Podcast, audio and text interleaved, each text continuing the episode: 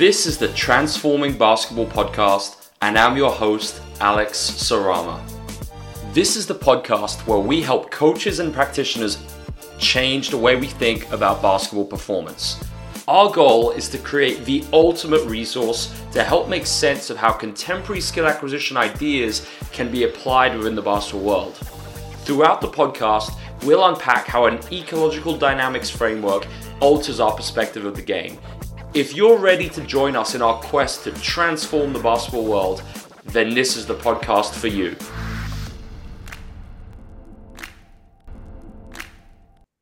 Welcome back to the Transforming Basketball podcast. We're really uh, delighted to be joined today by uh, one of my good friends in the coaching world, Markus Klusemann. Markus, thanks so much for joining us. Thanks for having me, Alex. So, Markus, we initially met, I think it was about two and a half years ago when you were working for the Bavarian Federation in Germany. But you're a dual uh, German Australian citizen. I think that's played a big part in shaping your current coaching philosophy. Could you maybe just talk a little bit about what that philosophy is and how your experience working in both countries has really shaped that? Feels like a big question. I think to start off with my philosophy, I would say you know, I call myself I like to call myself a coach scientist or a scientist coach because my background has been both um, in sports science and an academic background there, as well as coaching in parallel while I was studying and, and in my career also. So that's really shaped my philosophy in terms of using science and evidence, facts to inform what I do as a practitioner working with athletes and players and studied in Germany and in Australia. I worked in both countries in both federations. I think you know, studying in Germany, I learned learned a lot about strength and conditioning and, and how the body works, training design and training periodization, planning, all those kind of things. And in Australia, I really focused on uh, basketball competition and, and training and, and, did a PhD on that. Um, and got to work with a whole bunch of interesting coaches and learn from a lot of coaches, but also a lot of ac- experts in, in other fields, biomechanists, skill acquisition experts. Um, and so got immersed into a very unique environment early on where I had a lot of different people around me and and and got to learn from lots of different thinkers um, in in the high performance space. So I think that influenced me very early on. That's great. And I think one of the things I speak about a lot is ascending out of these organizational silos that I think are very prevalent within the basketball world, where each domain, whether it's coaching, athletic performance, but the biomechanics stuff, it's all very isolated. And I think that's why it's so interesting because you've got an experience in all of these domains and also you know you're using the same theoretical framework in terms of the cla the constraints led approach to kind of influence what you're how you approach you know each field. So how was it markus that you actually first exposed to the cla, CLA and you know how did you really develop your skills using cla activities within the practice environment?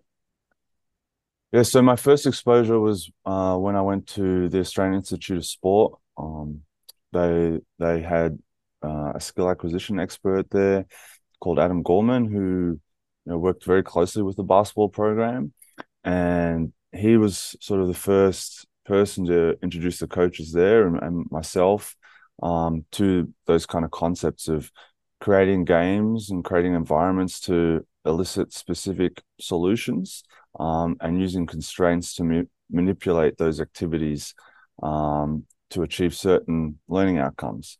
Uh, and he would be really creative in, in creating all kinds of crazy games and drills and activities, whatever you want to call them. Um, and so that was my first exposure. And then as my journey went on, you know, got you know, Australia, the the challenge was at the time making better decision makers out of Australian basketball players. That seemed like the main area of improvement compared to especially the European nations who you know, those players always seem to step ahead in terms of IQ and quick decision making.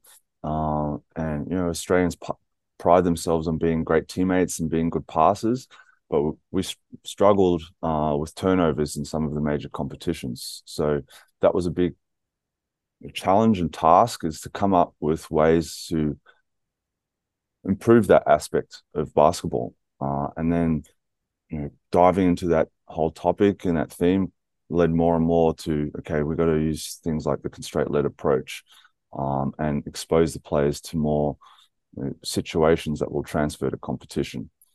And then in Germany, it was a similar challenge in terms of you know the German players are very disciplined, very coachable, um, and they want to know the solution from the coach. So, so um, and so their ch- the challenge there is how can we get more creative players, players who can problem solve when the challenge is happening in the game on the on the floor straight away, um, and that challenge and that search for the answer also led towards you know CLA principles. So uh, yeah, going through working for both federations and dealing with those kind of challenges all led um, more and more to in, incorporating those kind of principles um, into practice. Great stuff. I think it's really interesting thinking about the forms of life, you know, the, the prevalence of very influential social cultural constraints in each environment, like you alluded to there. Yeah. So, in terms of coaches really getting to grips with the CLA, what do you think are some of the barriers to really understanding it and maybe any suggestions on how, how they could be overcome Sure. So I think there's there's a couple factors. Uh, one of the main ones, from my experience, is that coaching with CLA principles is counterintuitive to what we traditionally think is coaching. Um, I experienced this a lot when I was doing coaching courses in Germany. Was a lot of the main feedback I was giving was talk less, stop giving the solution and ask for this ask what the solution might be from the athlete or even like are you sure that is the only answer or the only solution there? Um, because all the coaches that were you know going through this education process were super keen on just giving the information. I know the answer and giving that to the athlete. And i think that's how it's portrayed on on tv when we watch games you know, the coach on the sideline directing and giving answers. Um, but that's not necessarily the most conducive to to learning. So that's I think a big barrier in changing that mindset from okay, I'm the person that has the answers to you know, my job is to create an environment that encourages learning and encourages the player to find the optimal solution. Um, so I think that's one. The second one is the research terminology i think is too abstract it's very domain specific. So you really need to spend a lot of time understanding things like affordances and ecological dynamics and all those fancy buzzwords. Um, and and so i think that's a barrier for for many especially if they haven't spent time reading research papers and then understanding what is a good research paper and what's not a good research paper. Um, I think that's where I, I, got I got lucky by studying sports science. Yeah. And I th- the another one is you know, a lot of our coaches are time poor and designing a CLA practice takes a lot of time because you especially really have at the to, beginning, especially yeah, especially at the beginning. Yeah. Um, yeah. because you need to put a lot of thought in into you know what is the what is the learning outcome I want to achieve and how can I design an activity and how can I use different constraints to to make that activity interesting and and and so forth. Yeah. So I think it's not as simple as oh, I've got this bank of drills and I can just run these drills and and my practice will be great. No, I've got to really think about okay, what activities do I run? How can I manipulate them? Yeah. Um, and and what kind of outcome solutions would I like to see, or what am I going to be open to? Um, so that's another one. And then this is sort of one of again from personal experience is you can't be afraid to suck. Uh, sort of the term I came with. Or, you know, a lot of people say you got to be comfortable with the chaos, or you, practice might look messy because the activity you come up with might not work the way you imagined it. So, um, being comfortable with trying things out and being creative. Just as a small anecdote, a small story, I ran into one of my former bosses, um, who now works in the NBA, and he introduced me to a GM and said, "Hey, this is Markus," and we used to work together. And he was great in creating a lot of small-sided games and and activities. Um, a lot of them sucked. Was sort of his side note. Uh, what an amazing introduction! yeah, so I was like, "Oh, thanks, thanks for that." But I think it just shows that you got, you can't be afraid of of trying things out, and you'll get you'll get some golden nuggets through that process. But you got to be willing to fail and and and have a have yeah. a shitty drill. I, I agree completely. I think one of those barriers, time, that's so true. I mean, something I introduced here at London Lions is I just gave a very kind of short activities book to the coaches. And early on, you know, this season, they you you know using that and just trying to help them. But obviously, I want to get them off that soon, so they really are able to design their own and be empowered to do that. But I think that can be a good starting point in clubs programs. So moving on, obviously, we've had numerous conversations over the years, Markus, and one of my big crusades at Transforming Basketball is to move coaches either from drills to the CLA or from a games based approach to the CLA. What do you think are some of the biggest differences? I, I, you know, I think we know we know about drills. Enough has been said about that, but a lot of people are confusing our stuff for a games based approach, and they just, like you said, they view our ideas as kind of one-off small-sided games that they're not looking at the whole methodology behind it. So you know what do you think could help coaches maybe transition from from a gba a games-based approach to a cla i think understanding that cla doesn't necessarily just apply to two on two three on three four on four but you know you can use it in in all aspects of your practice and training. So even if you're using uh, doing an individual skill practice with one player or two players, you can still use those same principles. Like, how can you couple what the players are doing um, with uh, a, an environment that they will be facing in the game? Um, and same thing for five and five team practice. So I think uh, moving away from okay, this is just something that's a small sided game thing, and then it's understanding, uh, like the name says, is how you can you manipulate constraints. You know, game based approaches. You know, you you create some games and and hope the athletes just come up with something. Um, whereas I think a constraints led approach is a lot more purposeful in yeah. terms of thinking. Okay, I still want specific learning outcomes. I might not know what they look like and what the what the athletes come up with, but I want to improve, you know, my pick and roll decision making. So how can I manipulate and what elements of decision making? And for which player, for the roller, or for the the guy that's using the screen, and and maybe I want to work on the defensive side of that. So not just looking at offense, but defense as well. And so then I can determine okay specific learning goals or outcomes, and then manipulate constraints to emphasize those within a specific activity. So I think those are the main differences. You know, it goes across domains or across areas and that it's a lot more purposeful than a game based approach. I think I think you hit the nail on the head with that. Now, something we've spoken about quite frequently is how we are kind of observing and tracking the behaviors that are emerging within these small-sided games. And you've spoken a lot about tracking KPIs. In fact, that was a large part of the contribution that you wrote for your excellent section within the book Transforming Basketball. So could you speak a little bit about that? Because I think if coaches can observe what's happening more and implement some of this stuff, I think it's going to naturally help them gravitate towards more of a CLA from a games approach anyway. Yeah. So I think, again, that's why the planning process at the start is important is to think about, okay, what kind of learning outcomes am I, I looking for? And at the same time, and this, I think this is where practice and experience comes in, is being open to seeing different things emerge when they're doing an activity and okay maybe i thought it was going to work on on decision making and pick and roll but i noticed something else emerged that is being a barrier or a bottleneck for the players. And so then maybe i shift my focus towards that. To use a simple example of offense and defense maybe i was going to work on offensive decision making in the pick and roll but notice that really defensively the players are making a lot of mistakes and making it too easy for the offense. So then I add in a constraint that will assist the defense to to adjust. I'm trying to come up with a good example right now, but maybe one will come to me later. But I think that's sort of the thought process that a that a coach needs to go through when using this approach. Excellent. we've covered some of the underpinnings behind your philosophies. I, w- I want to get to what you're actually doing now in your current role.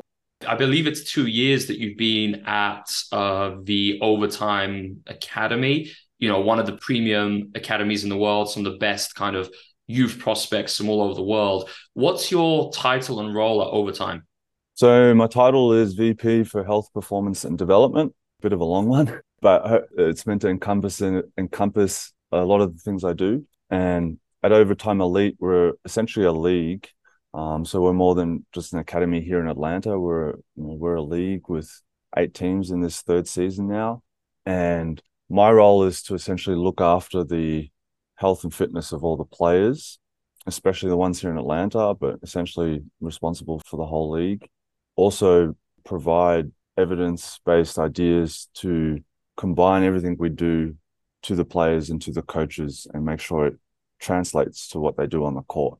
And I think that's where my background, also working as a basketball coach, helps because I my job is essentially to translate all everything we do to the basketball court. So it's been a, a really unique opportunity to help build a, a program and a league from scratch. This didn't exist more than two years ago. So it's been an amazing, exciting adventure and opportunity We've learned a lot. In my current role, I'm really learning to just directly look after players, but also look after staff. So I'm managing a team of experts that work directly with the players. And, you know, there's a couple core challenges with that. One is synthesizing all the information we get. You know, we collect a lot of data and synthesizing that into you know, sensible insights and information for the coaches and players. That's a really challenging part of the job the other part is you know utilizing everyone's individual's experience or forms of life as you like to say yeah. um, different backgrounds and using everyone's strength while at the same time getting everyone following a unified approach and getting essentially everyone rowing in the same direction. That doesn't happen overnight and that's a continual process that never stops but that's sort of the some of the challenges and some of the tasks that i, I deal with here. Excellent. I want to come back to the idea of being a, a, master generalist, which I consider you to be, Markus, as opposed to, you know, just kind of as, as more sports science has transcended into the highest levels of the NBA, I think organizations have become even more fragmented as they become even more specialized. But before we get to that, can you just maybe give us some examples of the practicalities of what a day to day, obviously it's going to be very different based on the period of the season, but what your day to day might look like and, and how you're able to apply CLA into some of the things you're doing there Overtime? Day to day involves a lot of meetings for me. One of my teammates said, uh, "My daily line is sorry, I got to go. I got to run. I got the next meeting to go to." So I think that just points to you know, a lot of communication and working together with colleagues across the business. It's very easy, especially for someone like in my role, just to focus on their domain and just get stuck in, in that bubble but I think it's important to really you know seek time and and conversations with colleagues in other areas and other spaces. And I think Overtime does a really good job of encouraging that mm. as well. So that's one of the main things. And the other thing is to create a a learning environment as much as possible. So for example, one of the things I introduced right from the start is a thing called Teach Me Tuesdays, where one of us internally, you know, touch on a topic and it's a half hour talk, presentation, activity, can be anything. But the idea is to, you know, expose ourselves to different ideas, new research that's come out. And sometimes we bring in external experts that talk to us. And the whole idea is just to create an environment where it's okay to think differently or to be challenged in one's own belief. And I think that's sort of one of the main challenges you know speaking to what we talked about before is is encouraging feedback and encouraging new ideas. So i always try to do this myself and encourage our staff to ask the question like ask a colleague or ask someone that's observing. We have lots of visitors come in. And so i encourage our colleagues to ask the question like what would have you done differently? And through that conversation you can then i think create new insights and, yeah. and and then get people to have discussions. And I think that's the starting point for then getting everyone to get on the same page.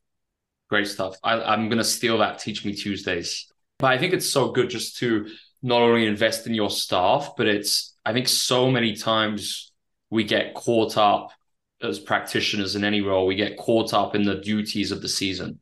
And just having that ability to take a pause and keep kind of studying and and have that culture of learning in any program. I mean that's the only way that the complexity of these ideas are going to be harnessed because if we don't have that mindset it's just it's going to be impossible for any organization or any program to really adopt an ecological rationale. So i, I love that. What i can expand on that is because you you brought me there is also using the times when it's slower. So in the season, we have Teach Me Tuesdays. That's like a regular weekly thing that's set in place exactly for the reason you mentioned. The other thing we encourage is when it's off season and when we've got summertime, is using that as a learning period. So going, visiting other programs, going to conferences, and then all learning about a new topic. So we all give each other homework, so to speak, for June, July, um, when it's a bit quieter. And you know, we have to learn about a new topic and present on that topic to the staff just before the season begins. We call that like summer learnings. Nice. And so I think all those kind of activities really help encourage all those things. Great stuff. So let's go back to the idea of a master generalist. Like my vision for an organization of the future, I think especially at the professional levels in our in our sport, is to have lots of practitioners working together and kind of blurring the lines as much as possible. So let's say I was a coach and you were in your role right now and we were working for an organization, would be collaborating as much as possible, would be on the court together, doing a bunch of different activities as opposed to me just doing basketball on the court, maybe you doing something in the performance realm off the court. Do you kind of see that being something that the basketball world, you know, a direction that would be beneficial for the basketball world to head towards? Short answer, yes, definitely beneficial because each expert can learn from another expert. Secondly, the challenge with that is, you know, again, finding the time to combine forces. And I think the way to do that is to, or the way I envision it happening is to create, you know, so-called tiger teams, to use an analogy from, I think, from the military, where you create small groups of experts. So maybe there's a specific challenge or there's a specific group of players you want to work with. Let's say you want to work with the centers and improve how they can catch the ball. Well, let's get a skills coach involved with that. Let's get a skill acquisition expert or a scientist. Let's get the strength coach and let's get, you know, those three people working as a tiger team, a, group to target that specific challenge and goal. And so those the the task is for those three to work together to come up with activities and practices for the that group of players and then you get another group of three four experts together to work on something else and so forth so that's how i i envision it working within an organization to overcome these silos of specific areas of expertise to okay we've got specific challenges that we need to deal with let's find a group of individuals that might be perfectly suited for that challenge and get them working together as a small group Great stuff. Now, just on that note, I mean, we've got listeners who are working in multiple kind of domains in the basketball world and also all levels from NBA, WNBA, EuroLeague, all the way to, you know, grassroots, high school basketball, etc. Now, in a youth program, you've also had a lot of experience coaching, obviously, at the youth level. Where might someone start if it's just one coach? How could they maybe start to learn about how some of these ideas could be applied to warm ups or athletic performance and, you know, wear several hats as opposed to just being a coach? Yeah, I, th- I think that's up to each individual to try and be as proactive as they can and to try and learn from as many different people as you can. Like sort of the approach I think all of us need to take when, especially when we're starting out. And that's where I was fortunate learning from lots of different people, not only basketball coaches, but experts from other areas as well. And then trying to always bring those learnings to okay how can i apply that to my team my the players i'm working with the environment i have so if i only got if i only have one hour practice two times a week how can i make you make the most use of that hour and i want to bring i want to obviously teach them basketball and ideally i can teach them how to move better a bit better at the same time and maybe i can teach some life skills and some mental skills and so realizing, okay, those might be the four biggest areas, four most important areas I need to touch on with my players. Okay, how can I touch on each one with each practice? And also the con- I like the concept of microdosing. So you know, just having consistent tiny bits that touch on each area on a consistent basis, I think can be just as effective or more effective than just doing something once a month for an hour. Definitely. You've got a lot of excellent analogies. One of those, Markus, it was it was very tough in the book because obviously I had very limited uh, space, and I promised that would save this for a blog or something else. You spoke about the importance of practitioners using MEIs. Could you just kind of share what those are and just why they are so important when you're using a, a CLA effectively? Yeah, so it stands for minimal effective instruction. And I like to think of efficiency and effectiveness a lot. I don't know where it comes from. That's probably my German side. I was going to say I, I, didn't want to be offensive, but uh, no, it's, got it's got to be a yeah. form of life for that German um, upbringing. Yeah, and played a little bit. I never professionally, but what I enjoyed the most with all the sports I played was actually playing um, as much as possible. So bugbear of mine has always been when the athletes or the players are standing still. So I've always tried to be very cognizant of making sure the players are moving as much as possible the whole time. Best way to do that is to keep the amount of talking to a minimum while at the same time bringing your message across.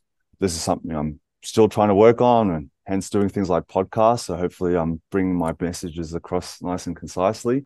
Be a good learning opportunity for me and pinched ideas on how to do that from other areas as well. So for example, I've learned from writers who I know have been I read somewhere that they've been given a challenge of writing the shortest possible story, the least amount of words. And this is a sad example, but I thought it was it really hits the nail on the head is, you know, um, one of the stories that got submitted was baby shoes for sale, never used. And, you know, that's very sad story, but it shows how with very minimal words, you can tell something that's very, you know, emotionally sad and, and meaningful. And so just taking that idea and taking that to coaching and say, well, how can I explain an activity with minimal amount of words and having the players understand that activity straight away? And, you know, you and I have spoken about using a bit of a checklist approach there and going, okay, where do the players start? What do they have to do? Pass, dribble, run, play one on one, two on two, whatever it is. And then what are some constraints? Three checkpoints. I can probably say that in 20 seconds if I'm really concise with each of those. And then the girls or guys are going. So yeah, I I just like that principle because I think it's conducive to having the players have more fun because they'll yeah. play more, they'll learn more, and we'll become more effective as coaches. I call it intentionally leaving gaps. And I think so much of the time we see coaches might explain a drill or even a small sided game, but they spend so long doing it because not only are they attending to all the minute details of where to stand, where to rotate, but then they're telling the players what they want to see within that. And it's just so much time is wasted. And I think it's, it's exactly like you said. Can we give them the least amount of information they need to grasp this activity? And then we just see what happens. And in the past, something I've done is just have coaches time me and try and do it within 30 seconds. The less, the better. And it's then we can start to shape it, manipulate constraints, etc. And I think that's just such a paradigm shift to traditional coaching.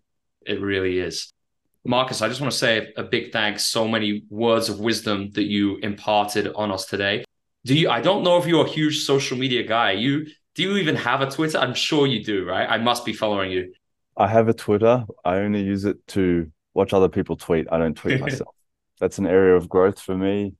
I look at social media every now and then just to learn from others like yourself, but uh, I still need to learn how to distribute some of my own content, which is something I'm trying to learn working for Overtime and working for Overtime Elite. So maybe I'll get there one day.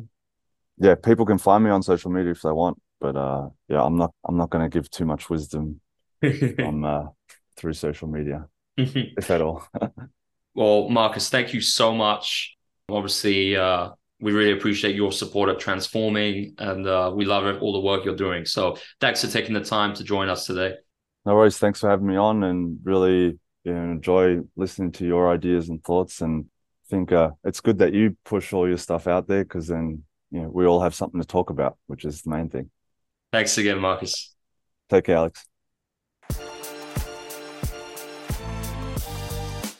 Thanks for tuning into this episode of the Transforming Basketball Podcast. If you would like to learn more about the work we do, head to www.transformingbball.com to access our free resources and help spread these ideas throughout the basketball world. If you enjoyed this episode, then please subscribe and leave a rating or review on your favorite podcast platform. We will gladly answer any questions from today's episode via our social media platforms. See you next time on the Transforming Basketball Podcast.